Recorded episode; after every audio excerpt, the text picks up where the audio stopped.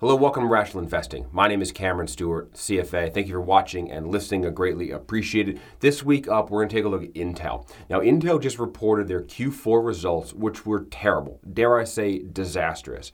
The full year, as a result, revenue is down 16% year over year. Gross margins are way down, and EPS earnings per share is down 65% year over year. Now, we need to figure out what's going on in the quarter and how does that impact cash generation. This channel, Rational Investing, is dedicated to the cash flow buyer. We want to figure out how much hard cash money is Intel making today and how much will they make in the future. And if we bought the stock today, how much do you think we could make by holding the stock for 10 years? Ready? Let's get to work. All right, while we pick through the Q4 and the annual numbers and even some of the earnings uh, transcripts I want to go, go take a look at, uh, we do want to value this stock like we do all stocks on the five key attributes as a fundamental foundation for understanding a stock for its potential consideration for more due diligence. And we, what we want to do is we want to look at five key factors that I've found in my history of, of investing and running companies as a CFO that are really impactful to the economic returns or the financial returns of the long term investor. And those five key attributes are number one, top line revenue growth. We want to see 10 years of top line revenue growth. Number two, earnings growth. Or say long track record of growing earnings. Number three, strong free cash flow. Absolutely. That's the name of the channel. Number, number four, low debt. We want less than three times debt to EBITDA. Debt is a risk of bankruptcy. You want that far away from us as equity owners as possible. Number five, you want a well priced stock. You want a stock that, with a reasonable forecast, is expected to beat the market. The market is the S&P 500. It is done historically 10% annual return for any 10 year period of time that you measured it. What we're trying to do is beat that 10 years. So we want to find a stock that meets all five criteria. The last one being priced such that a conservative forecast is expected to beat the market. Let's take a look at right now at the Q4 earnings highlights for uh, for Intel. Behind me is their quarterly presentation just released, uh, ending December 31st, 2022. Uh, I do want to comment here the two presenters, Pat and Dave, the CEO and CFO, uh, I would like to see this group widen. They obviously had a very, very difficult quarter. It seems to me that these two individuals are too few. They have a chief operating officer uh, or a, a, chief of global operations. That individual should be on this uh, slide, and maybe even other people. If you're having a difficult uh, quarter or year, you widen the group of exposure that you, uh, a group of um, executives that get to talk to investors. You don't shrink it. And I think having just two people here is too few. They need to widen that. If we look at the actual results for the business, uh, Q4, $14 billion, down 28% year over year. Gross margin was 43%. Uh, that was very, very low, 12 points 12% below year over year number, and EPS earnings per share was based as 10 cents down 92% for the for the year or year over year. Full year number $63 billion, that's down 16%. Gross margin 47%, that's low by 10 points. And EPS $1.84, that's low by 60 or uh, down by 65%. So, so very, very rough uh, uh, quarter. Uh, and even the previous quarter from that was also uh, difficult. And that resulted in a very, very bad year. Let's figure out uh, why. let's take a look at some operating segments here. So, revenue for their client computing group, the um, uh, was down to $6.6 billion from 10.3 uh, the, the, pro- the quarter of the previous year. Operating earnings, uh, our operating income 3.8 billion on that 10.3 before. Now they made 0.7 billion or 700 million dollars on the 6.6 billion. So an absolute collapse of profitability from the small bit of, of revenue drop. Right, they have a lot of installed cost bases already. They have they have employees that they have to pay. They have factories that they're running. If they sell less volume, that means they have less revenue to cover the kind of basic operating costs and earnings get hit harder. It's called operating leverage. Get hurt harder than you than, than you would expect. Data center and AI, kind of the same story. $6.4 billion of revenue for this division in Q4 of 2021. That turned into $4.3 billion of revenue in Q4 of 22. Profit, uh, commensurately, profit fell 4.4 billion to 0.4 billion uh, in the same time period. Network and Edge Group 2.2 billion to 2.2 billion, so flat or down 1% in revenue of this time period. Earnings fell from 352 million dollars to only 58 million dollars. Uh, and there's some other business segments which are smaller in size. Yes, they're growing. Um, Mobileye is growing, but it's such a small division relative to a uh, $4 billion group, a $6 billion group, that it doesn't impact the financials ma- materially. One thing I want to call out in the data center and AI group is their revenue was lower on TAM contraction and competitive pressures. So this this TAM, that's the total addressable market or total available market, uh, that market doesn't doesn't shrink. That is a number out there that is uh, um, available for everyone to compete in. Typically a long term number. It's not this year's TAM, it's like five year out TAM uh, that people are competing in. And so I don't like their statement that that contracted. I think uh, realistically, demand probably did shrink. Uh, but for them to say the TAM has changed, TAM is generally a longer term um, number. And I don't like them blaming kind of an ethereal number contracting as a result of revenue uh, which, which, which resulted in revenue declining. I think the reality here is com- competitive pressures for them in this group caused revenue to fall. If you go to the NVIDIA's quarterly results, NVIDIA's uh, data center group grew like 33% uh, year over year last quarter. Uh, these guys are shrinking. Uh, so it's, it's, I think it's competitive pressure, not the TAM shrinking. I think that might be a bit of uh, management trying to shuck the blame a little bit here for the drop in revenue. Uh, they use the same excuse in the network edge where they say slower revenue by TAM weakness. Uh, again, I, th- I would chalk that up to maybe competitive pressures. Last link from their earnings presentation, the outlook. So, outlook for Q1, uh, basically 10 to 11 billion dollars of top line revenue. Multiply that by four, you're looking at about 40 to 44 billion dollars of run rate uh, top line revenue. Uh, gross margin, 39%. That's shocking that it would have a three in front of it. That's a very, very low number as a result, resulting from lower revenue. And earnings per share are going to be negative, down 111% year over year for the quarter. Now, the interesting thing is they are not giving full year guidance. They've suspended full year guidance, which I think is an error on their part. I think in this in this landscape, you need to at least give your best shot at it because they have the better insight than than others do. Uh, trying to estimate what next year looks like. They're in control of the ship. You might as well throw a number out there, even if you're going to be wrong. At least you have a target to go for. I think they're missing an opportunity of actual leadership and guiding the street as to what they expect to do. Uh, they're also talking about releasing the P&L for the foundry business, which is what we've been asking for. And I get I get comments on Twitter about how do you forecast um, uh, Intel, and I think that their big $100 billion capex project out several years, where they're going to build these many many foundries, they need to release the revenue target or the earnings target for each foundry. Uh, so I'm hoping that they're going to give a P&L out. Now they said the, the CFO commented in, in the earnings release that the, that the P&L they're going to release is in 2024, uh, which I'm a little confused by why they can't release the P&L today. Maybe I misheard that, but I but I still don't have a P&L of what a foundry business looks like from their perspective, and I think the street is really missing that. They need to release estimates of what a P&L looks like for the foundry business and give guidance to what they think this um, this hundred billion dollar capital long term project that they're doing could ultimately achieve, uh, and let the analysts in the street haircut it based on how much they believe it.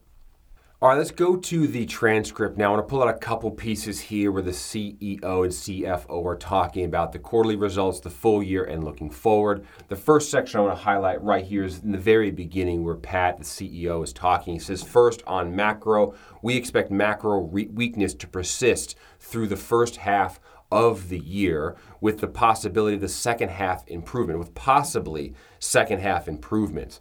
However, given the uncertainty of the current environment, we are not going to provide revenue guidance beyond Q1. So there you, there, there you have it.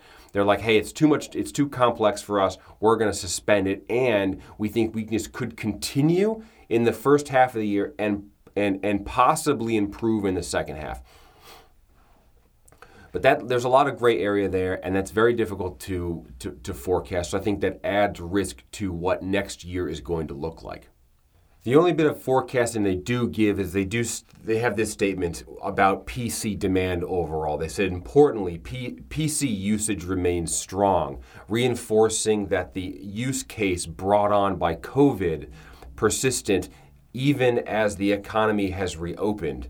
And as we've highlighted in our recent PC webinar, strong usage and installed base, which is roughly 10% higher than the pre COVID levels, and what we see as a conservative refresh rate supports long term PC TAM of 300 million units plus or minus post this period of adjustment. So they're they're estimating TAM at 300 million. So they are putting a target out there long term, and that 10% refresh rate means that they're going to sell 10% of those units are going to turn over every year, and they're supplying uh, you know semiconductors and CPUs, processors into that turnover market, which I think. Uh, he is saying that the demand seems to be strong. When I look at Microsoft and their uh, solid earnings, um, I looked at uh, HPQ. Uh, their earnings were very weak on on PC demand early on. Uh, this this most recent period. Hopefully, long term they do pick up. I am in general a big fan of the work remote and mobility uh, sector growth, and so I do think that that's going to continue to expand as. Uh, as, as more and more of the global commerce gets online. So I do think this statement here about long term growth is fair, that they can participate. The argument then is competitively, can they participate with their competitors and actually supply into that, that growing market? So they go through, they continue talking about savings. They're, they're targeting $3 billion of cost cuts this year. And they think out long term, 8 to $10 billion could be cut from the, from the, uh, from the, from the company uh, for the next several years. That's a huge number, $10 billion. Uh, I would like to see a bit more backup there, and it would have been nice to have the global head of operations to kind of back up that claim, or maybe give some more detail on where that where that might show up. One thing I did not like is that they've made they're making an accounting change. It's kind of down in the bottom. The, David did talk about it. They are adjusting the useful life of some of their assets. Now, it's totally reasonable to do so, but I think the timing here of doing that um, is is suspect. Uh, what they're doing is they're taking uh, assets that they depreciate over, say, a five year schedule, and they're moving it to an eight year schedule. And what that means is the annual depreciation, the expense, the annual depreciation expense for that equipment is brought down. As you stretch it out over eight years, not five, that dollar amount adds up to $4 billion of reduced annual uh, depreciation expense sprinkled out throughout uh, gross profit excuse me, COGS, cost of goods sold, and R&D. Uh, and that's going to boost EPS. If you lower depreciation, your earnings per share are going to go up. And I think that's going to provide them some extra boost to their earnings that they're looking for that might offset what is a lower operating structure going forward. They're trying to maintain the earnings that people are expecting, and they're tweaking accounting policy, which I don't like uh, they're more than able to do it. It's a legitimate change if that equipment it has a useful life of eight years and they've been writing it off after five. I get that, but I think the timing here of this is suspect and it makes it difficult to compare compare year over year EPS numbers if the go forward EPS is higher because your depreciation expense is less. That's one reason here at the channel we use EBITDA, which excludes depreciation to kind of gets up above the earnings per share level, so our EBITDA estimates won't be affected by this accounting change. All right, now let's take a look at Intel and the nine years of historical financial information I have here behind me. We'll start with revenue. We'll work our way through EBITDA, which is our estimate of earnings or our, our, our metric for earnings. We'll do enterprise value and some ratios. First, let's take a look at revenue. Now, revenue for this company back in 2014 was 55, 56 billion dollars in 2014, 2014. And it's grown kind of consistently over the last eight years, with the exception of last year, 2022, where it collapsed to 60, $53 billion. And let me just walk through these for those listening in. So you have uh, in 2014, you've got 55.8, excuse me, 55.9 billion dollars. Goes to 55.3, 59, 63, 71, 72, 78, 79, and then drops down to 63. So over this period of time, the majority of the time they were growing and they have a drop last year. That'll probably drop again. Uh, if you look at the core they had last year or they're guiding to Q1 of 10 to 11 billion, if you annualize that, meaning you have one quarter just multiply times four, you get 44 billion dollars. Well, 44 billion dollars is less than 63 billion, so that means 2023 if Q1 repeats four times or gets worse, then revenue is going to be $44 billion or lower, which is, um, which is very, very concerning. Now, EBITDA, earnings before interest, tax, depreciation, and amortization. We're basically taking the net income line and we're adding back to that interest, tax, depreciation, and amortization, and any kind of other big one time cut costs that don't happen on a regular basis because you're looking for that run rate, average, long term earnings number. In 2014, that was $24 billion. Uh, and it's kind of flat for a period and then kind of grows. Uh, so 24, 23, 23, 27, 32 billion, had a nice jump up there in 2018. 33 billion, 36, 34, and then 15. Basically drops 55% last year from 34 billion dollars to $15 billion last year. An absolute disaster of a year with both revenue and EBITDA falling. Uh, what this looks, it kind of repeats the same process. You've got long term growth for the majority of this uh, time period, with the exception of this last year where it kind of craters. Let's build up to an enterprise value. Enterprise value starts with debt. You want short term debt, you want long term debt, and you want the capital leases. That's what you want in here. So they had 13.6 billion back in 2014, and that has grown to 22, 25, 26, 26, 29, 36, 38, and most recently $42 billion. That's grown at a 15% annual clip. Um, over this nine-year period of time, which is growth, which is which is you know growing faster than revenue given the recent decline in uh, in revenue excuse me earnings. So I'd expect their leverage ratios to expand or to increase recently. Excess cash, uh, they do have plenty of cash. So the balance sheet is still uh, intact and they have lots of cash to go through this storm. That's one of the reasons you want to see lots of excess cash. And they definitely consumed it. So excess cash has historically been about $2 billion for this company, two and a half. Uh, it peaked during COVID at $24 billion of extra cash. This is not just cash in the balance sheet of the checking account. This is excluding that money, extra money that they have. They had $24 billion. They had now 17 billion. So this drop here of about $7 billion uh, is is basically them consuming cash because they're maintaining their capex outflow, which we'll get to later on, and operating income is down. So they're using that cash to kind of weather the storm a bit, uh, which is what it's there for. Market cap. Market cap is average shares outstanding. I use fully diluted times price, average price per share. So you get 183 billion dollars back in 2014. You get 168 170. It's kind of in that range. It gets about to 210. There's not much movement here on the uh, on the market cap at all.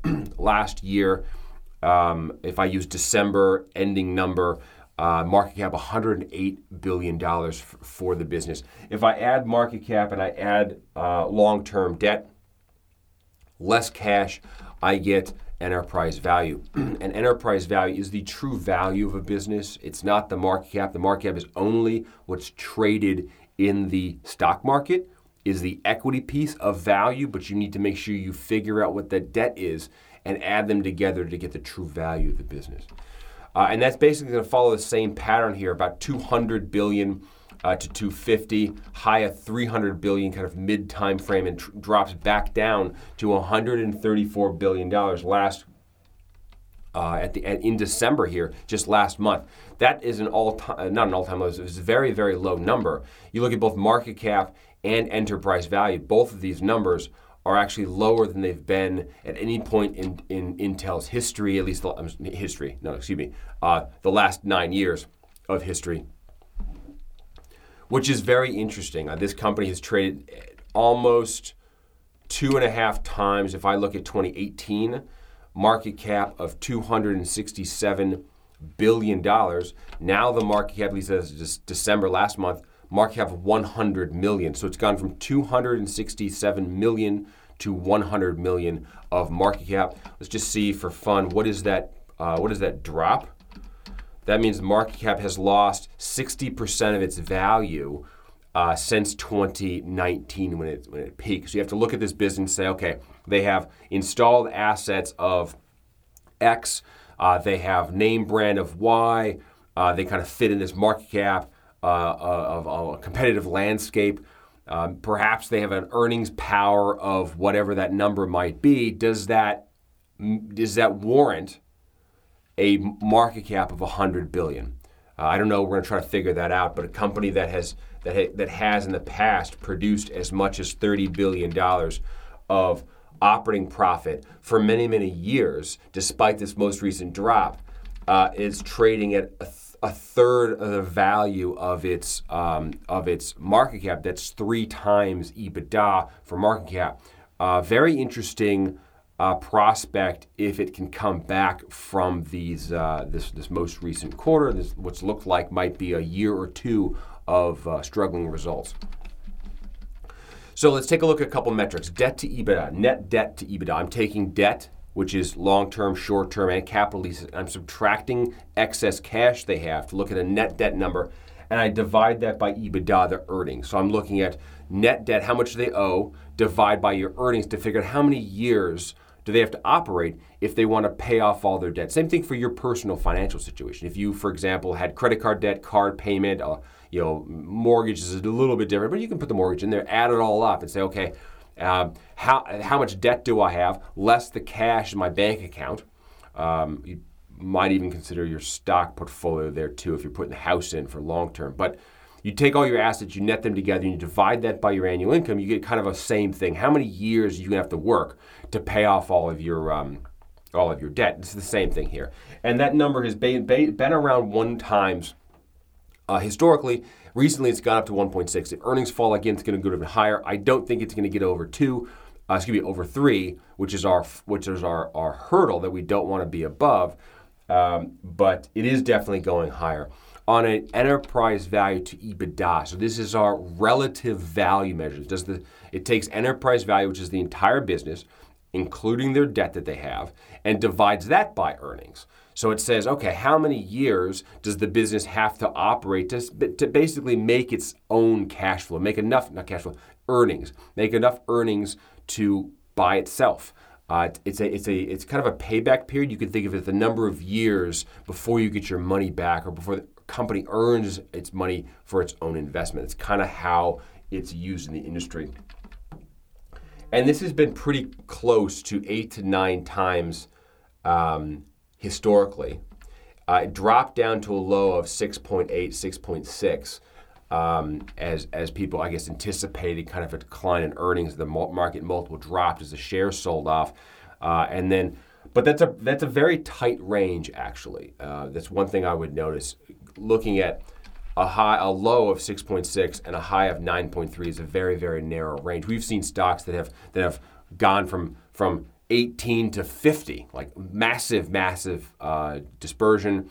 This is extremely tight, uh, which, which is actually very interesting.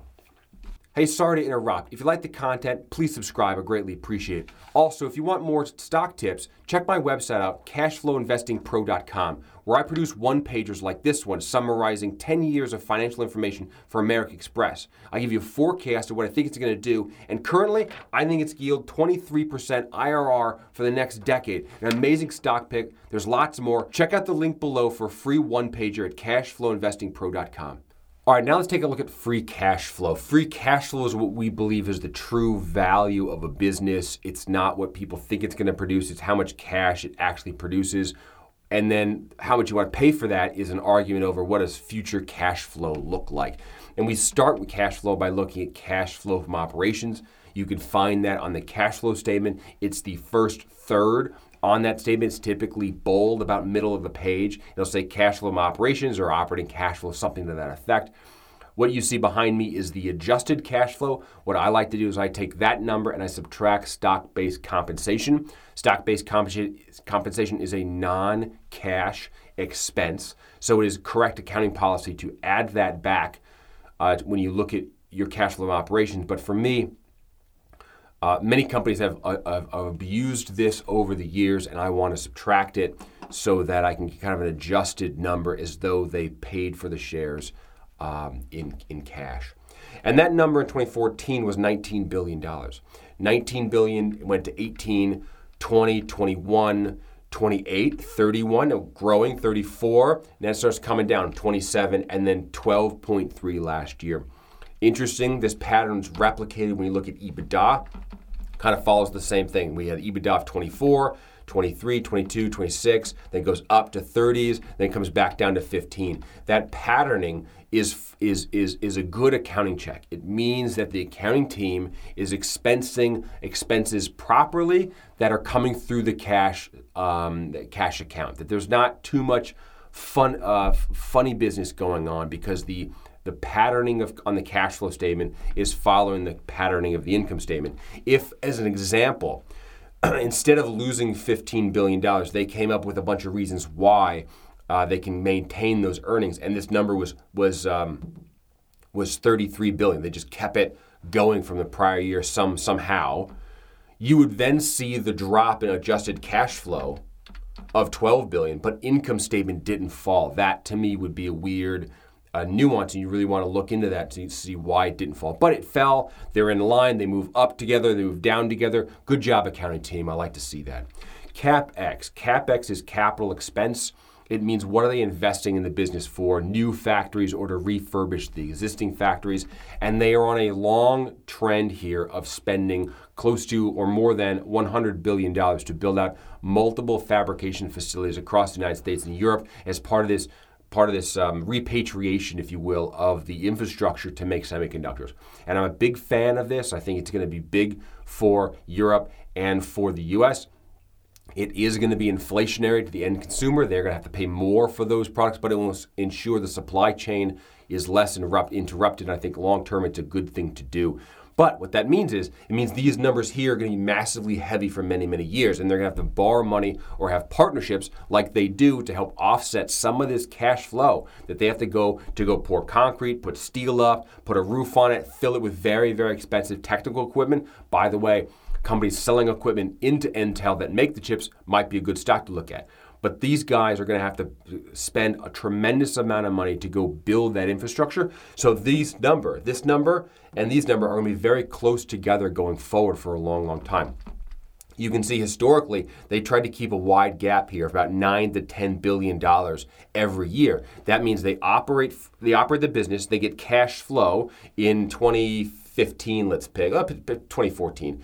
They operated and got $19 billion of jack. It's just piled up on the table, sitting in the bank account. They're like, what do we do with this? Well, let's put 10 billion into ref- refabbing our facilities, and that still leaves me about 10 billion that I can pay down debt, which I don't have much debt. Then it pays, it goes to the investor, it goes to you and I as the equity owner, right? Now they're they're embarking on a long uh, a long factory development plan, which is going to take up a lot of this cash. So now, last year they paid they they they generated 12.3 billion dollars of Jack, which is less. They put out 25 billion. They put out twice as much money to go build infrastructure and, and, and maintain the existing infrastructure than they took in uh, in operating results. That's why you saw cash bounce fall because they had to get the cash from someplace. They borrow money they go borrow money from the bank, which is this next column we'll get to financing, and they use cash on hand. Or you can sell shares and equity and go get that too. So this this gap here between cash flow operations and capex, I think is going to be lower for, for many many years going forward until they build these facilities. Then it will spring back because this number will come down. Hopefully, the new facilities that they're building means higher revenue, and higher revenue means higher earnings, and so on and so forth. That's the big gamble here. And the problem that I have is I don't think Intel is giving enough guidance as to what the earnings are going to be for the facilities they're building. They obviously have a financial model. I, you know, if, if I was going to build a factory, you have to put a financial model together to pitch it to your board of directors to go get financing for it. They have a model. They need to share some idea of what these these foundries are expected to make if they're putting so much money to work to go build them. The third column here is the debt payments, not the debt amount, that's down here in the balance sheet. We want the debt payments, the inflows and outflows. This is did you pay your mortgage, not the balance of your mortgage. So this is annually, did you pay out or did you pay in, did you borrow money? And you can see historically uh, they had some positive, some negative years because they really weren't doing a lot. They weren't borrowing money. They weren't building a lot. Now that they're building, they're borrowing and they're saying, okay, I'm going to go spend last year, for example, $25 billion of capex. I only made 12.3, so I'm short. I'm short, uh, what's that, 15, uh, 16 billion dollars. Well, I'm going to borrow. I'm going to borrow 2.3, and I'm going to go use my cash on hand for the rest. That means that free cash flow to the enterprise was negative, negative by a lot, negative by 10 billion dollars um, last fiscal year. Uh, if I zeroed out the debt, it would still be largely negative because, because of this particular year. So that's definitely going to throw greater risk into how to value this business. Shares outstanding. So now we know what the free cash flow for the enterprise looks like. Um, historically, it's been looks like it's around 10 to 12 billion dollars. Uh, it was large, it was very, very negative last year, 10 billion because of how much they put back. But we can take that the annual cash flow and divide it by the number of shares outstanding to get a cash flow per share. And that cash flow per share is ultimately what the shares themselves are valued on. And the share price moves up and down as people argue over what they think the future cash flow per share is going to be. That's pretty much the stock market. Shares outstanding have gone from $5 billion to $4 billion. $4 billion. Shares outstanding have gone from 5 billion to 4.1 billion. That's a 25% reduction, which is a massive reduction in the in the shares outstanding that they've been buying back. And they've stopped that recently because obviously earnings are are down and they have a huge capex that they need to pay. They also pay a very big dividend, and that dividend takes a lot of cash every quarter for them to pay out. And that cash, that dividend, comes out of this number here. And that's why we look at this column, because this column is cash that's available to you and I. Uh, and that cash can be used to buy back stock pay, pay, and pay, pay dividends. And if this number is negative for a long, long time, they're not going to have money to pay dividends, and they're not going to have money to pay uh, buy back stock. They're going to have to borrow it. Uh, and, and while they have the room to do it, that's not a sustainable long term plan. Share-based comp, I've got share price average and a yield.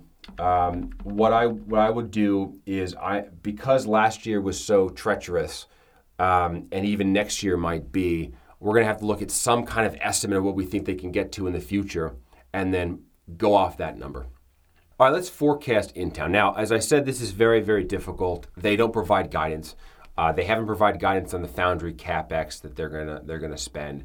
So this is uh, just basically a guess. As all forecasting is guessing. So please don't put uh, hang your hat on this number. It's merely the absence of guidance in the business. I'm going to put a number that I think they could achieve out 10 years. That's why we look 10 years out because we want to figure, we want to hold these for a long time, and so much uncertainty can happen year to year that this is really kind of a gauge in the in the air, thumb in the air, kind of what do we think they might be able to achieve. So next year, I'm say I'm going to say that they're simply going to repeat the year that they had. They're, I think I think revenue is going to come down uh, or be very similar to Q uh, the Q1 forecast of 10 billion dollars uh, that they're Q- forecasting in Q1 of this year.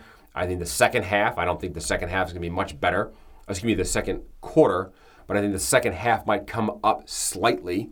So overall, I'm thinking they're going to even out and be roughly flat again, have another flat $15 billion EBITDA number. However, after that, after they get past next year, as the as the world kind of uh, recovers from this post-COVID and this economic tightening that we're going through, I do think that fundamental demand for mobile uh, technology, for PCs, for online applications, for the Internet of Things, for, for all of all of those reasons, I think the demand for semiconductors, for processors, will continue to grow over time as they get better and better. And I do think that they will be able to, especially if they have these foundries, make enough profit at least to grow their their earnings that they had at a low base of 5% annually. So I think they're going to have it $15 billion. It's going to take them three years to get back to where they where they were before the fall. So by 2026, they're at a $33 billion level. And that could also be on top of uh, the 8 to 10 billion dollars that they expect to cut. I don't know if they're going to get all of it, but I think some sort of return to revenue plus cuts gets them back to 33 billion, which is what they made prior to this drop. And that's three, four years out from now. And then from there, I think they grow 5% a year from pricing.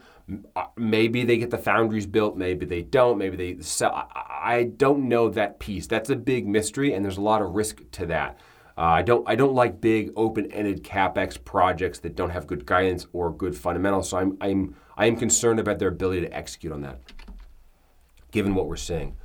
But if I if if I say, look, we've got many many years from now, they're a huge company. They should be able to figure it out. If not, get executives there that can figure it out, uh, and that long term, they can get back and grow that number to about forty-five billion dollars of, of EBITDA, and and that is again underpinned by a natural need for semiconductor um, installed capacity across the globe and Intel being one of the major players around the world uh, to fulfill that.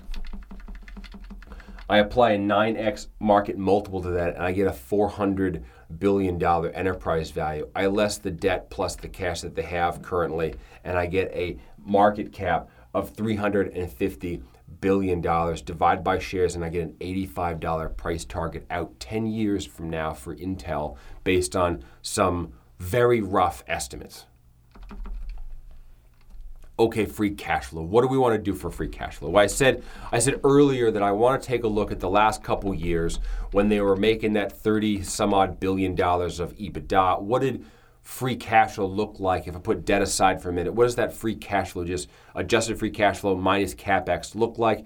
And you're in this 3 to 4 dollar range this past year of 2021 um, this is the unadjusted number. There are a lot of one time items I could have added back, but I wanted to keep it low to give more cushion. This averages here to 325. So I'm going to use that number out several years.